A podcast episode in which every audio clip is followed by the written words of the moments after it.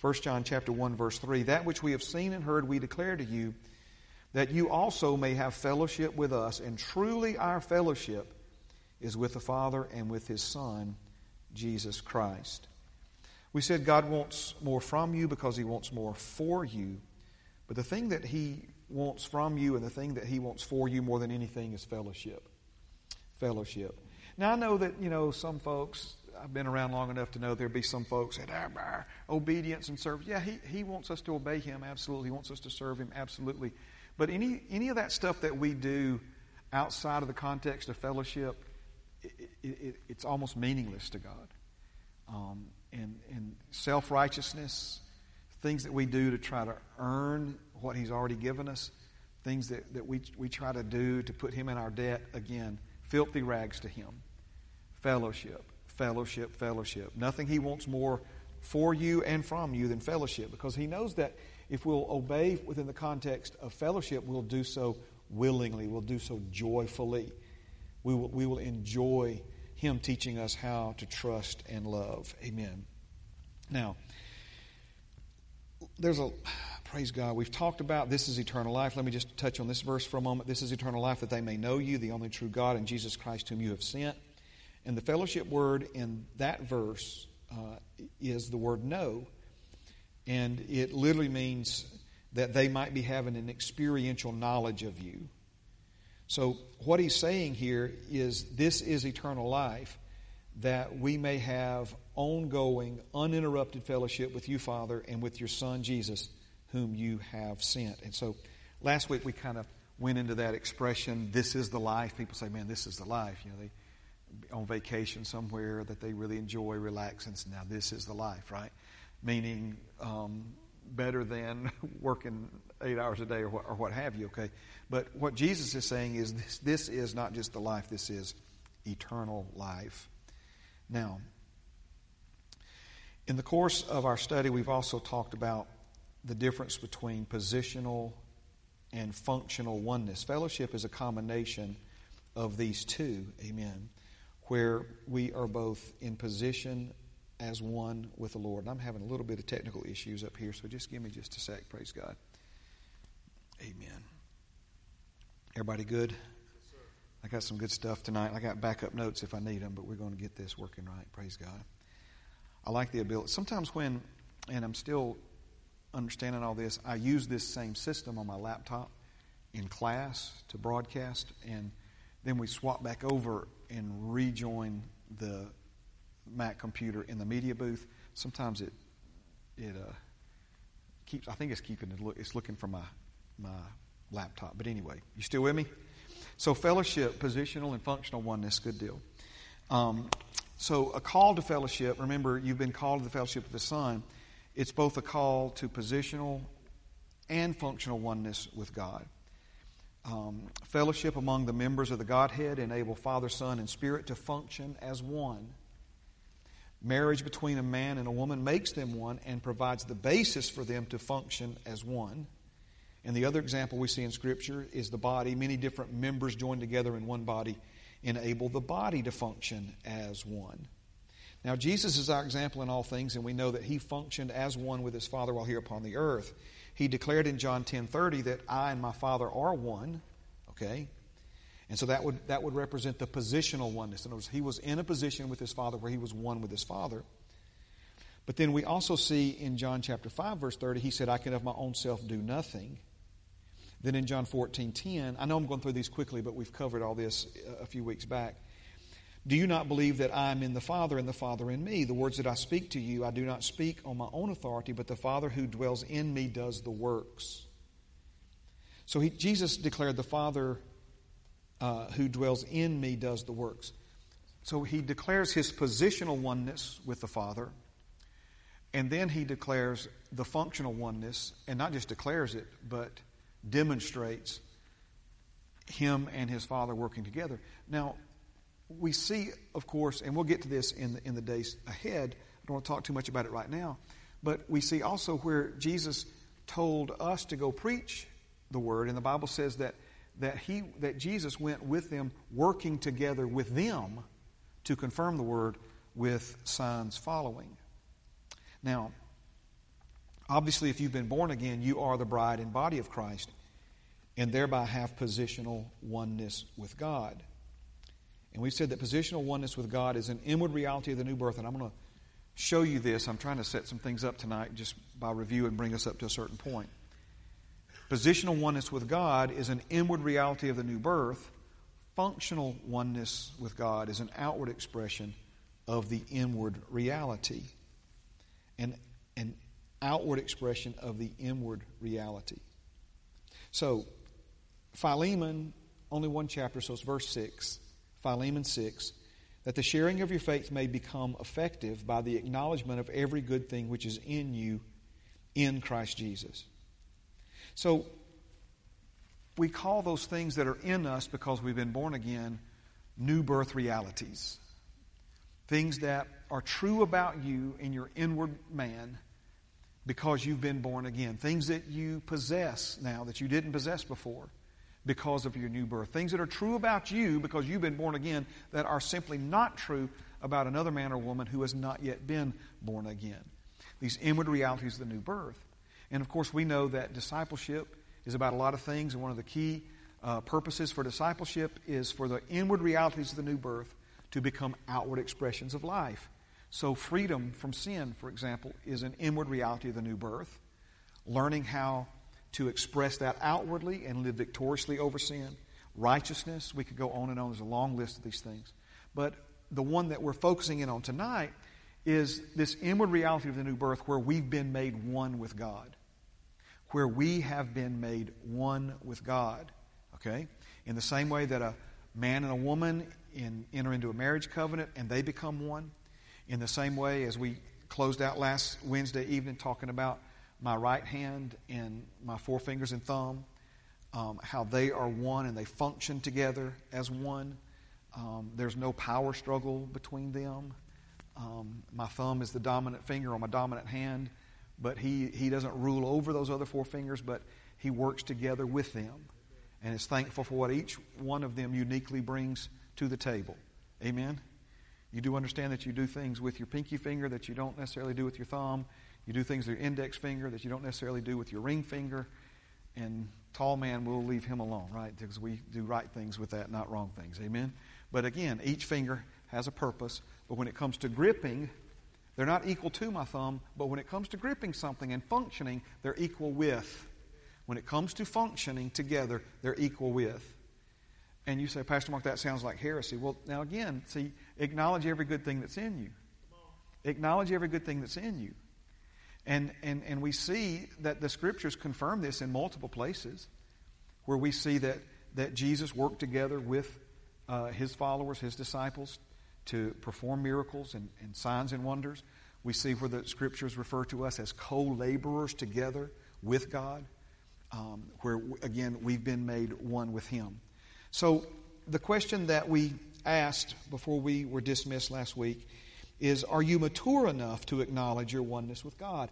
And that's not like, I'm not trying to argue with you, I'm not trying to condemn you or shame you, but I believe this is a key part of our growth and development when we are mature enough to acknowledge our freedom in Christ, to acknowledge our identity in Christ, to acknowledge our righteousness. And, and these things begin to, to develop and, and become outward expressions of the inward reality. And, and yet, here's this key one that, that deals with oneness. Now, why is it so important for us to understand that we're one with God? Why is it so important for us to acknowledge it? Why is it so important for us to become mature enough to, to even say it and confess it out of our mouths? It's because there can be no fellowship without oneness. There can be no fellowship without oneness. Now, let's lay some biblical groundwork for this. In the first place, I want us to go is uh, 1 Corinthians chapter 6 and verse 17. Now, when we talk about some of the things like we're talking about tonight, I, I always like to remind you, first of all, that I'm not the one who said this. God said this. I'm not quoting, um, uh, you know, out of something that I've written, but I'm quoting what the Holy Spirit inspired the men of old uh, to write. It's, it's, it's the infallible Word of God, it's, it's the holy Word of God, it's the inspired Word of God. And so this isn't my opinion.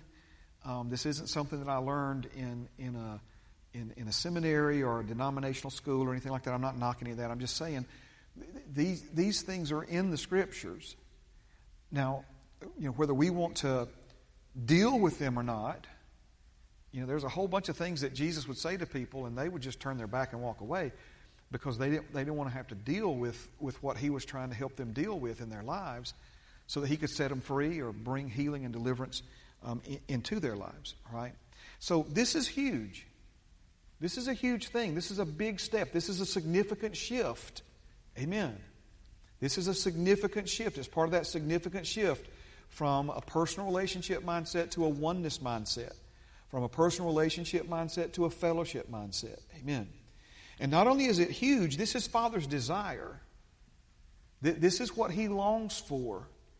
This is what Jesus was ultimately wanting to produce in your life. I said this in, discipleship class, and I'll, I'll, I'll say it again, and I'm, I'm just trying to make these things as plain and as real as I can for you. But I want you to imagine at some point, uh, eons ago, um, God the Father and God the Son having a conversation, and God the Son saying something like this to him Father, if you want them, I'll go get them. If you want them, I'll do whatever it takes to bring them back home. Amen. If, if you desire fellowship with them, then no matter what it costs me personally, because see, he's in fellowship with the Father, and that's how fellowship works. Amen. Whatever it costs me personally, I'm willing to pay it to get them back home to you. Amen. Amen. So it's, it's, it's a beautiful thing. And so many times we try to understand these things from our perspective and what we think it ought to be instead of looking at it from God's perspective. I remind you over and over and over again, He has forgiven you of your sin for His sake. Amen because your sin, my sin, was an obstacle to something that He wanted to have and enjoy with you and me. And, and among other things, and perhaps most importantly, the thing that He wanted to share, uh, the, the experience and enjoy with you and me was fellowship.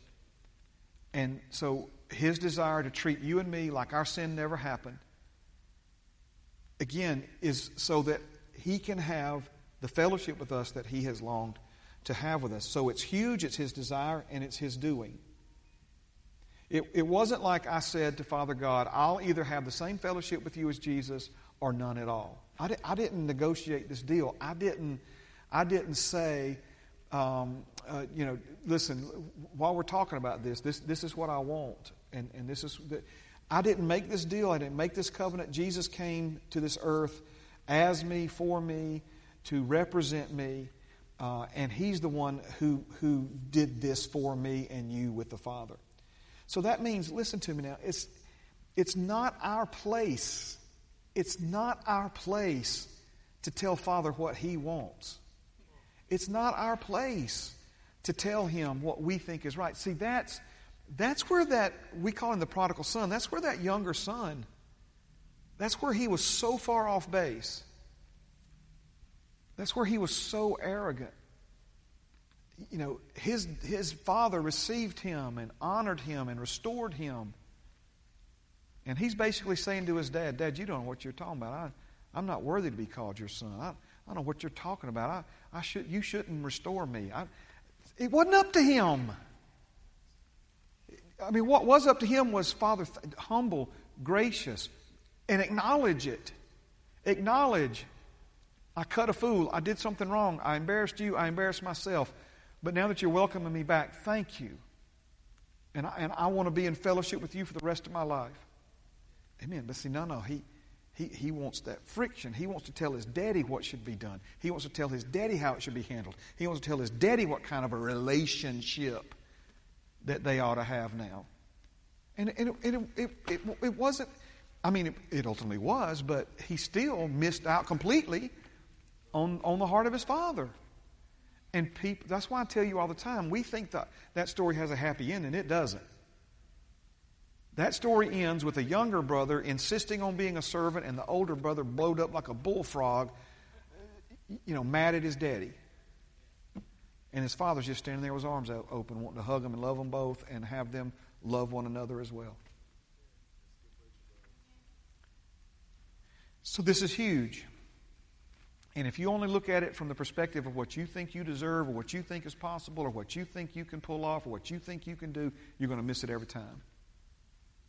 But our place in this is to understand Father's heart, acknowledge what He's put in us, and then submit to it and allow the Holy Spirit to take us by the hand and teach us how to do it in a practical, meaningful way that is both of benefit to our Father and to us.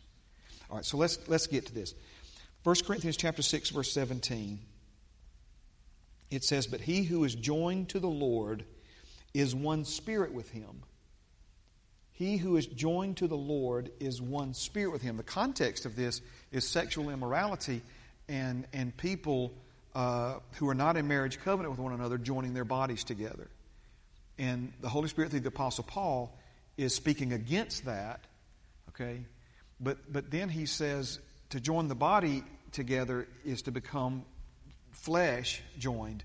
He said, but, but th- those who have been born again, they've been joined to the Lord and are one spirit with Him. This is, this is where, this verse and others is where years ago the Lord told me to say it this way. You know, a lot of people say, me and so, and so and so are just like this, or, you know, me and the Lord are just like this. No, me and the Lord are just like this. Okay? We've, we've been made one.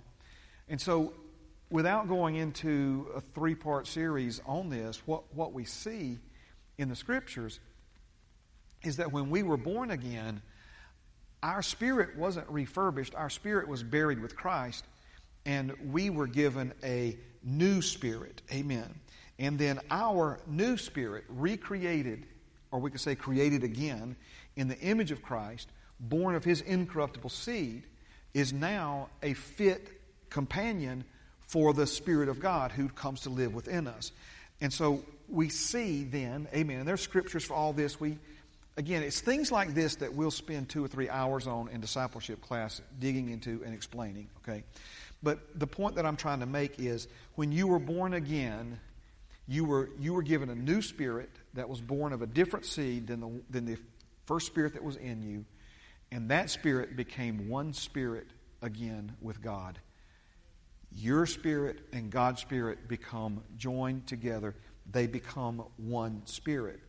So we sometimes use the water. I used that a little example last week, but if, if you were to take water from this glass and water from another glass and to pour it into one glass together at the same time, then there's no, there's no separating one from the other. And so when your spirit and God's spirit became one spirit, it's, it's very, very difficult to tell where He ends and you begin and where He begins and you end.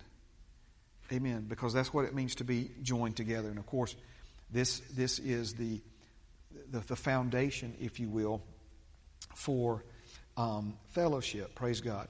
Now, let's, let's keep going. There's a few other verses I really would like to get to tonight. Um, these, we'll probably circle back to these. John chapter 14, verses 19 and 20. My computer's locked up again, and so, amen. Let me just get, thank you, Jesus. I will not be distracted. You okay? Everybody good? Everybody blessed? Everybody thankful? Everybody hanging in here with me? Amen. I apologize for the technical issues there. Thank you, Jesus. Amen. All right, let me get down here to these.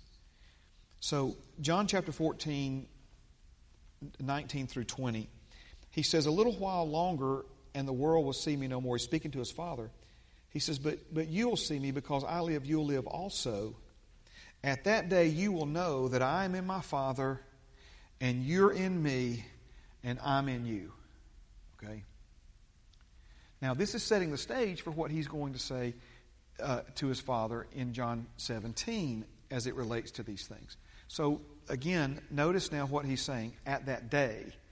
What is he talking about here? He's talking about when he's going to go to the cross, then he's going to be buried. He'll be gone for three days. He's going to be raised from the dead. He's going to be with them for uh, um, uh, I forget how many days, pardon me. Drew a blank there. Anyway, and then he's going to ascend back to the Father, 40 days. Um, that's right, because they're going to go wait at Pentecost. All right. Then he's going to ascend back to the Father.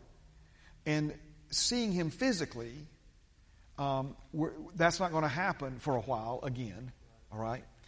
But he says, when that day comes, you will know, that's again experiential knowledge, that I'm living in the Father, that you are one with me, and I will be living in you.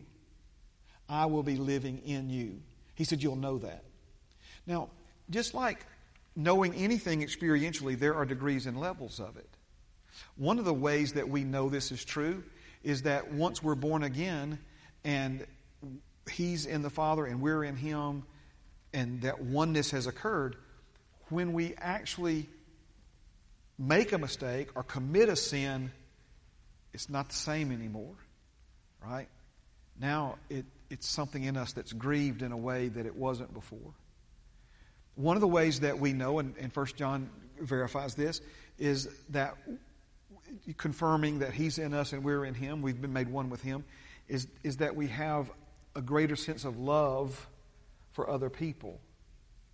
Um, one of the sisters that, that got recently born again at camp, um, all of a sudden she's wanting to hug folks, right? Amen. And you, you say, well, that, that, that may be, that sounds so simple. Well, when you didn't want anybody to hug you before, right? And now you're, you're wanting to be hugged and, you, and, you're, and you're wanting to hug people. So, so what's going on? Again, this is that beginning level of, of knowledge that something and someone, something's different and someone is different on the inside. From the Passion, the Passion Translation, this same uh, verse, soon I will leave this world and they will see me no longer, but you will see me because I will live again and you will come alive too. So when that day comes, you will know that I am living in the Father and that you are one with me, for I will be living in you. Amen. Now, John chapter 17, verse 20. I do not pray for these alone. John 17 is one of the great fellowship chapters in the Word of God. And we, it's like some of the episodes from Daniel's life that gives us insight into spiritual things and spiritual warfare. John 17 gives us such beautiful insight into um, fellowship and, and the fellowship that, G, that Jesus has with the Father. Amen. And remember, we've been called into that same fellowship. So when we see what Jesus is enjoying with the Father and even what Jesus talks about with, within this prayer time, conversation time with his Father, it really gives us some beautiful insight into these things. So let's look at this. He said, I do not pray for these alone. So if you're familiar with how John 17 goes, Jesus prayed for himself, then he prayed for his inner circle, the, the, um, the, I'm sorry, the closest, those closest to him, his disciples, and then he prayed for you and me.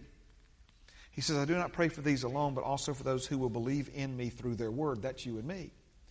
That they all may be one, as you, Father, are in me, and I in you. That they also may be one in us, that the world may believe that you sent me. Now, how many times I've read that, that passage right there? But again, there's an acknowledgement on our part that's required here, and that is when God the Father, God the Son, God the Holy Spirit talks about themselves and me and you, they use the term us. You know, what's that saying? The uh, the big I's and the little U's. You ever been in situations like that? You know, where you were the little you and there were other big I's in in the room. You know that. Um, there was all the front row seats were for the big I's and all the back seats were for the little U's. You know what I'm saying? Uh, the us and them mentality. Do you realize that Father God, as it relates to, to, to, His children, He doesn't have an, an us and them. It's not God the Father, God the Son, and God the Holy Spirit, us, and everybody else is them. No, He includes you in when He uses this word us. And the glory which you gave me, I have given them, that they may be one just as we are one. I in them, and you in me, that they may be made perfect in one and that the world may know that you sent me and have loved them as you have loved me. One of the things that we see here in you know evangelism should always be a byproduct of fellowship. Okay? If you listen to Pastor Bill Winston uh, preach very much, you know, when he makes a point that he didn't have in his notes, whatever, he'll say, Now there's a tweet. you know, that's a tweet right there, okay? Evangelism should always be a byproduct of fellowship. Amen. And notice he's talking about fellowship, but what does he say? Fellowship is what will enable the world to know that God the Father sent Jesus to this earth for them. So Jesus is in the Father, we're in Jesus, the Holy Spirit is in us. Do you see how all of these things come together? Now, I got just a few minutes. This is, this is where I hope to get to tonight. So let's go to Hebrews chapter 2, verse 11. Hebrews chapter 2, verse 11. And it says this For both he who sanctifies, and that means to set apart, to, to, to declare and make holy. For both he who sanctifies, who is he who sanctifies? That's God. God is the one who sets apart. God is the one who makes holy. He's holy. He makes holy.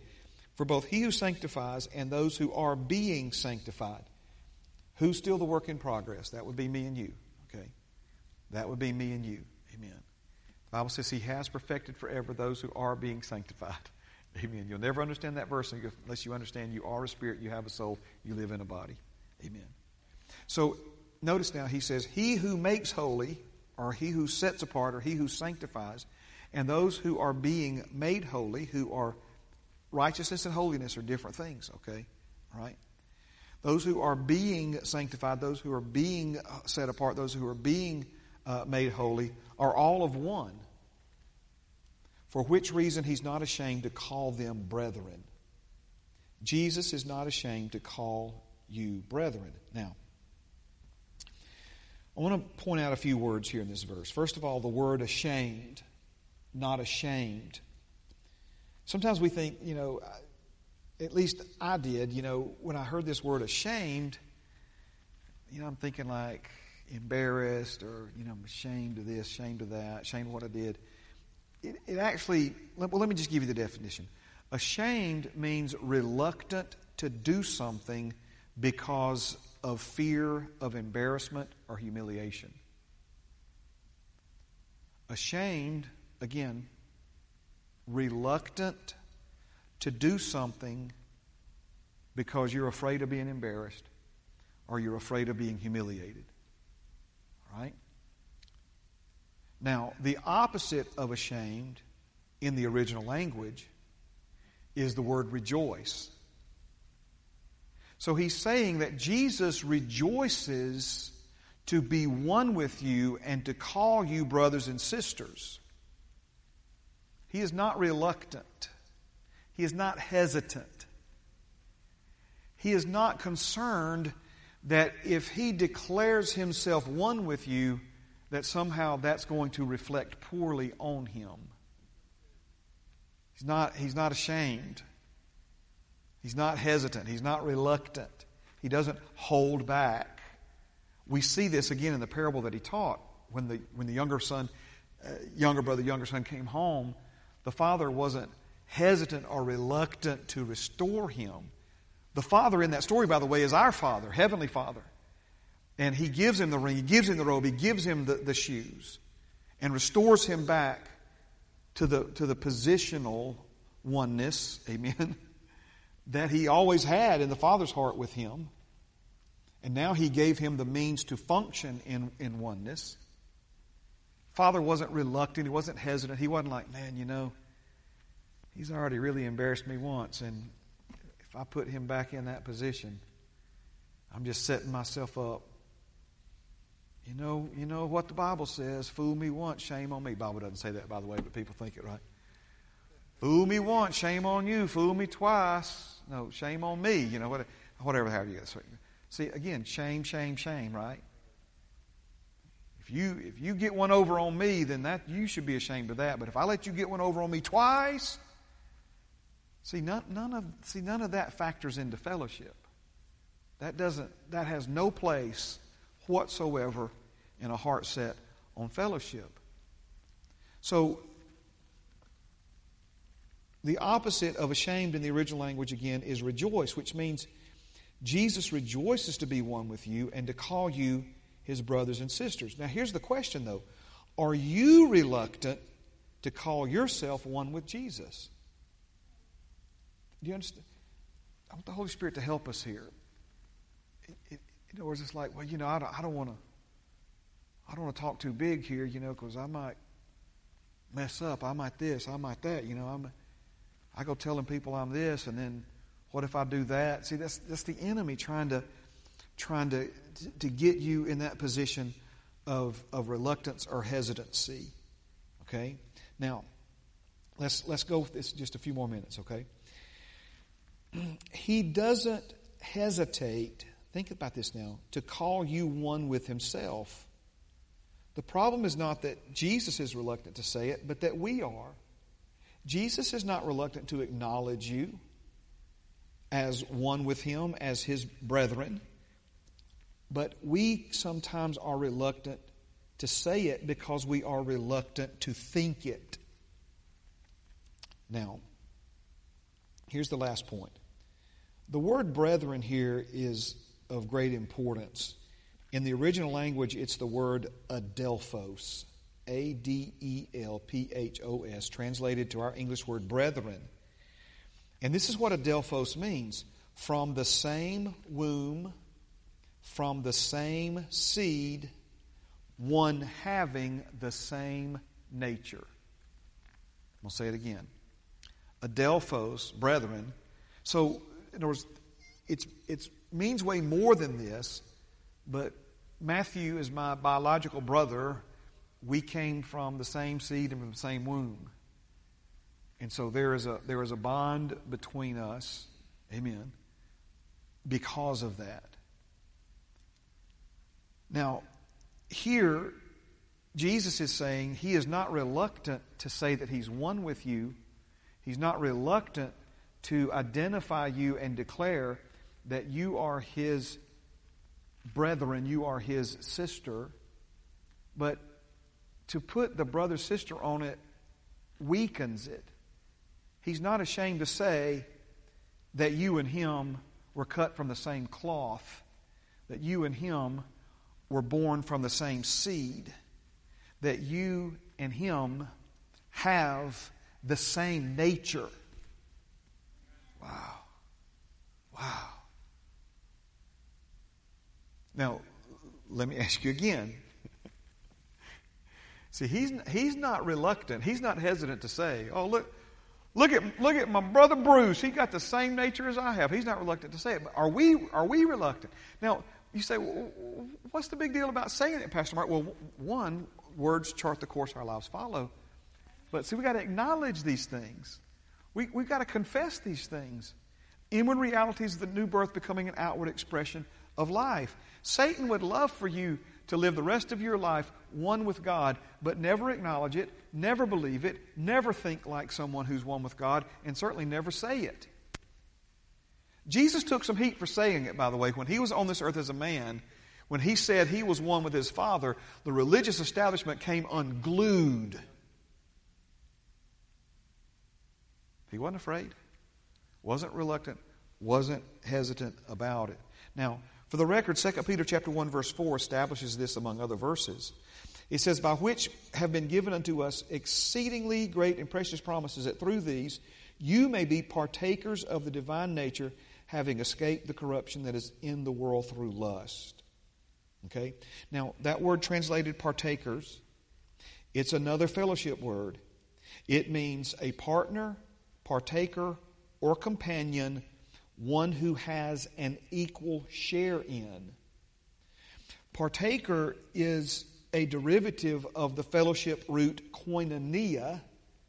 Koinonia in the scriptures is, is the Greek word translated into our English word fellowship. Partake, partaker here is koinonos. C O I, I'm sorry, K O I N O N O S. So Koinonia, K O I N O N I A, is fellowship. Koinonos is partaker. So do you see the similarity there? The root, they share a common root. So again, partaker, notice he says that you may be partakers. You have to understand what's going on in the bigger picture of being revealed to us in 1st and 2nd Peter. But we know that it was the Word of God the Word of God was the seed from which we were born a second time. And seed determines the nature of a thing. And because we've been born of God's seed, we have become a partaker of His nature. Oh, sweet Jesus. I'm talking about your true nature now. So, Adelphos, let me develop this and we'll pray. Adelphos generally denotes a fellowship of life based on identity of origin. Do you see why you must be born again? You must be born again. Things of different origin can't fellowship with one another. They can relate, they can have relationship, but of different origin. Okay? So Adelphos generally denotes, all this is not ashamed to call you Adelphos, not ashamed, not reluctant at all, to say that he has a fellowship of life based on identity of origin. Last thing, Adelphos also designates a fellowship of love equivalent to or bringing with it a community of life. All this is out of um, AMG Publishers' uh, Complete Word Study Dictionary um, that I'm quoting for you now, okay? Stand with me. So, Adelphos, again, designates a fellowship of life based upon um, identity of origin. Adelphos designates a fellowship of love equivalent to or bringing with it a community of life. Amen. Sounds a whole lot like what Jesus and the Father enjoy, and a whole lot like what He desires for us to enjoy together with Him. Amen? Amen. Are you seeing this? Okay, praise God. Praise God. Sometimes it's easier, especially when we get into some of these word studies, for you know, to be up on the screen and stuff, but it's, it's all right. Amen. Everything's, everything's good. Praise God. Thank you, Jesus. Thank you, Jesus. See, let's see if I can say it another way. And I, I know you're standing and it's time to go. Praise God. But if we go back to the John 17 verses, understanding our positional oneness with Jesus and the Father, see, here's the thing. If you're born again, you have that same positional oneness with Him. So, functional oneness, the, the fellowship, positional fellowship is positional and functional oneness, okay? That functional oneness isn't just me functioning as one with the Father, but it's also me functioning as one with other members of the body of Christ. So this whole idea is all I need is Jesus. I mean, God set that straight in what Genesis chapter 3. It's not good for you to be alone, Adam. Amen. You need you need fellowship with me and you need fellowship with other people. So as we grow and develop and, and, and, and mature into these things, it's enjoying fellowship with the Father the same as Jesus has with the Father but any unforgiveness, any strife that would exist between you and another person, what's that going to do? That's going to interfere with your fellowship with God. You, you can't separate the two. So Jesus is saying, I'm going to give you a loose translation of John chapter 17. Father, I'm doing all this. I'm going to do all this so that all these folks can be one with me, and I'm one with you, and they're one with me. And because they're one with me, and I'm one with them, they're going to be one with you. But my prayer is that they would learn to be one with one another as well. Because that's where the job gets done. That's where the miracles, that's where um, evangelism explosion, you know. I mean, I've heard that terminology before. It's, all men will know you're my disciples by the love you have one to another, right? Amen. All right. Father, we love you. Thank you for loving us. Thank you for helping us. Thank you for showing us and teaching us. Father, how deeply these things are rooted in your word. They're right here for us, Father. Um, it's not a, it's not a, um, it's not a huge thing to, to find, hard thing to find. Um, nor should it be considered some far out way out in left field doctrine, Lord, that we're one with you. It's, it's clear. It's right here in verse after verse after verse in your word. And Father, we see it because it's what you long to have with us. And, It's what you long for with us. And so, Jesus, thank you for coming after us. Thank you for seeking and saving that which was lost. You're the way, the truth, and the life. Our way back to the Father in you. Once we're in you, Jesus, we're in the Father because you're in the Father and you and the Father are one. Thank you, Lord, for the oneness that we have with you, the oneness that we have with every other born again believer. Father, we're not a we're not ashamed to call our brothers Adelphos either, Lord. In the same way that you're not ashamed, reluctant, hesitant to, to own us, Lord, we're not ashamed or reluctant to own one another and, and recognize the union that we have in you. Father, thank you for the opportunity that we'll have tomorrow to let our light so shine before men. May they see our good works and glorify you. In Jesus' name, amen. Amen. Thank you so much for being here tonight. Uh, double honor to those of you who made it to class and the, and the service, those of you who are able to do that. You have a great rest of your evening. We will see you.